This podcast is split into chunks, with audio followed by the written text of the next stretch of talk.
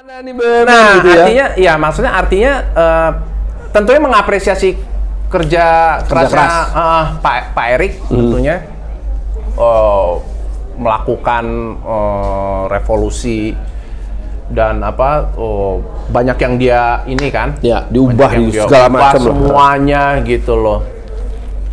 Nah itu juga artinya mudah-mudahan sih bisa jelas ya ke depannya gimana gitu loh peran sebagai generator ekonomi Indonesia sebagai generator itu gitu. Sebutin loh. Satu aja yang menurut kamu ya peran satu BUMN yang memang kamu harapkan sekali menjadi generator di satu sektor gitu.